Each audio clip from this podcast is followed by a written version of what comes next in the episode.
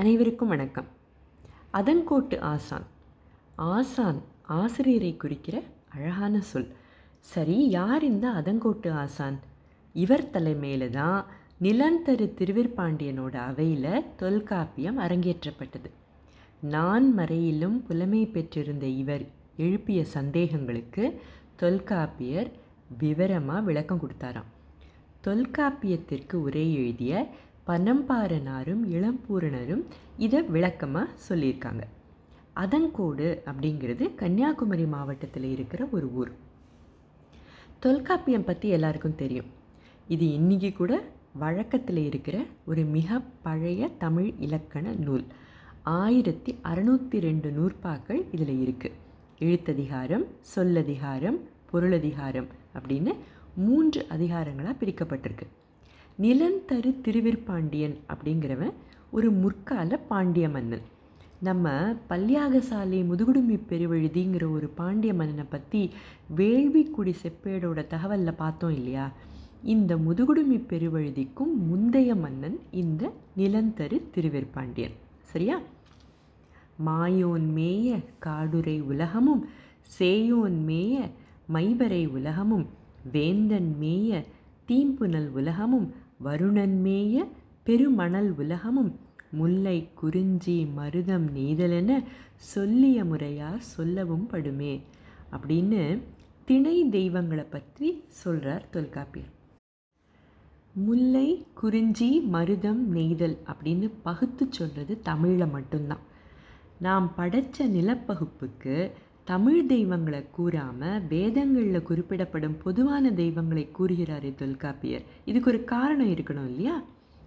விண்ணவர் கோமான் விழுநூல் அப்படின்னு சிலம்பு போற்றும் ஐந்திரத்தை கரைச்சி குடித்து அதோட வழியிலேயே தன்னுடைய நூலை எழுதினார் அப்படின்னு அறிஞர்கள் சொல்லுவாங்க. ஐந்திரம் அப்படிங்கிறது இந்திரன் எழுதியதாக கருதப்படும் ஒரு வடமொழி இலக்கண நூல். இப்போ ஒரு ரெண்டே ரெண்டு பாடல்களை மட்டும் தொல்காப்பியத்திலிருந்து பார்க்கலாம்.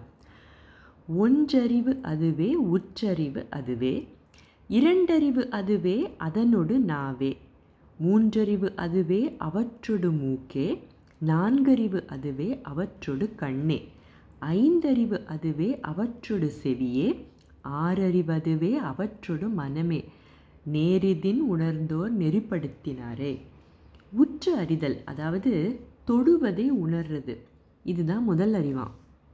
அத்துடன் நாக்கோட சுவை சேர்ந்தா ஈரறிவு, இதோட மூக்கோட மோப்பம் சேர்ந்தா மூவறிவு, இதோட கண்ணும் சேர்ந்து பார்க்க முடிஞ்சா நான்கறிவு, இதோட காது கேட்குறதும் சேர்ந்தா ஐந்தறிவு, எல்லாத்துக்கும் மேலே பகுத்தறியறதும் சிந்திக்கிறதும் சேர்ந்தா ஆறறிவு. இப்படி தான் தொல்காப்பியர் ஆறு வகையான அறிவுகளை பற்றி சொல்லியிருக்கார். இதோட தொடர்ச்சியாக இன்னொரு பாடலில் பார்க்கலாம்.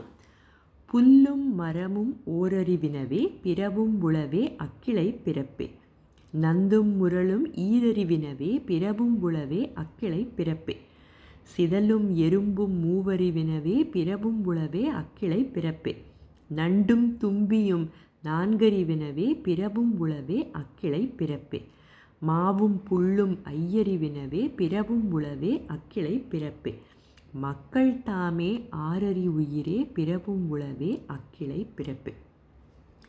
இந்த பாடலில் சில வார்த்தைகள் புரிகிற மாதிரி இருக்கும், சில வார்த்தைகள் புரியாத மாதிரி இருக்கும். புரியாத வார்த்தை என்ன அப்படின்னு தேடி தெரிஞ்சுக்கிறதுலேயும் ஒரு ஆர்வம் இருக்கும் இல்லையா? முடிஞ்சால் தேடி பாருங்களேன். ஒல்கா புகழ் தொல்காப்பியன் எழுதிய இந்த தொல்காப்பியம் ஒரு இலக்கண நூல் அப்படிங்கிறதையும் மீறி வாழ்வியல், அறிவியல் போன்ற பல சமூக விதிகளை தொட்டிருக்கு அப்படிங்கிறது தான் ஒரு ஆச்சரியமான உண்மை. முடிவில்லா தேடல் தொடரும். நன்றி, வணக்கம்.